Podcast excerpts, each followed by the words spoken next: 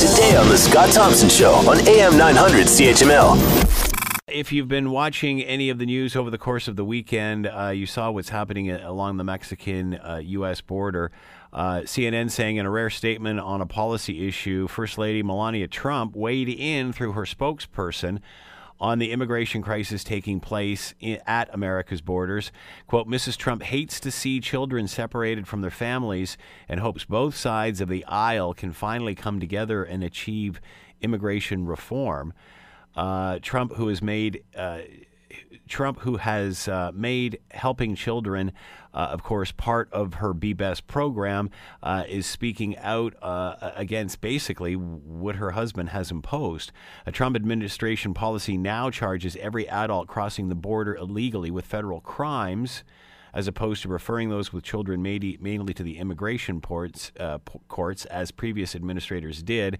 As our last guest uh, expressed, because the new government is changing the parents in or putting them in through the justice system, the kids are being separated from the parents, and there's no clear uh, process for reunif- reunification uh, other than uh, you know trying to get hotlines set up to keep each side in contact with each other. Uh, the policy to refer all adults for charges was publicly announced back in May.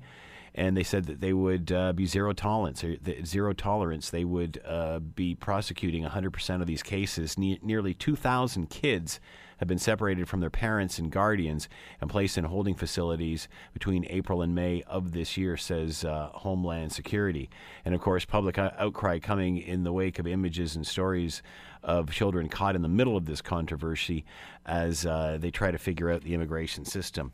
Uh, very bizarre and, and, and odd when you think that. Um, not only are uh, politicians speaking out, but former first ladies. Uh, two first ladies, uh, obviously, so far, meaning Melania and also Barbara Bush, uh, sorry, Laura Bush, um, or sorry, uh, wrote several op ed pieces in the Washington Post expressing displeasure on what is happening. To talk about all of this, Andrew Och is with us. Andrew is a speaker, award winning television producer, firstladies.com to find out more. And Andrew is with us now. Andrew, thanks so much for the time. Much appreciated. No, Scott, it's always great to be on with you. Um, obviously, we haven't seen a lot of Melania Trump compared to perhaps uh, past first ladies recently. Uh, certainly not speaking up a lot, other than the odd children's uh, uh cause that she uh, pursues. Uh, it sort of sounds like she's saying that the husband isn't her husband isn't governing with with a heart. is that safe to say? Well, Melania Trump is going to speak out on a couple things, as I would think and, and have predicted in the past, and it's immigration and children. She herself, the only second foreign-born first lady, the first foreign-born first lady was Louisa Catherine Adams back in the 1800s. So this is this is a first for for modern America or the you know the 20th and 21st centuries. So I'm not surprised that she is speaking out on immigration, especially when it brings in the fact of children. I mean, it's the reason she didn't move to D.C. and people charged her with not embracing the role when she moved to D.C. It was to let her son finish school in D.C. and to be best, as you mentioned. So it shouldn't surprise too many people that if she's going to speak up against policy, this is it because it involves two things very near and dear to her heart. She did it safely and she did it cautiously. In she released a statement. Um, she doesn't do a lot of public events. You're you're you're right, and that's not the platform where she chooses to do a lot of her work. She prefers to do stuff behind the scenes in sort of a more intimate setting, you could say. Um, she didn't really come out against her husband in the sense that he is saying it's the Democrats' fault, and the Democrats, of course, are saying it's the Republicans' fault, and that's the that's the blame game that goes on in D.C. all over the place.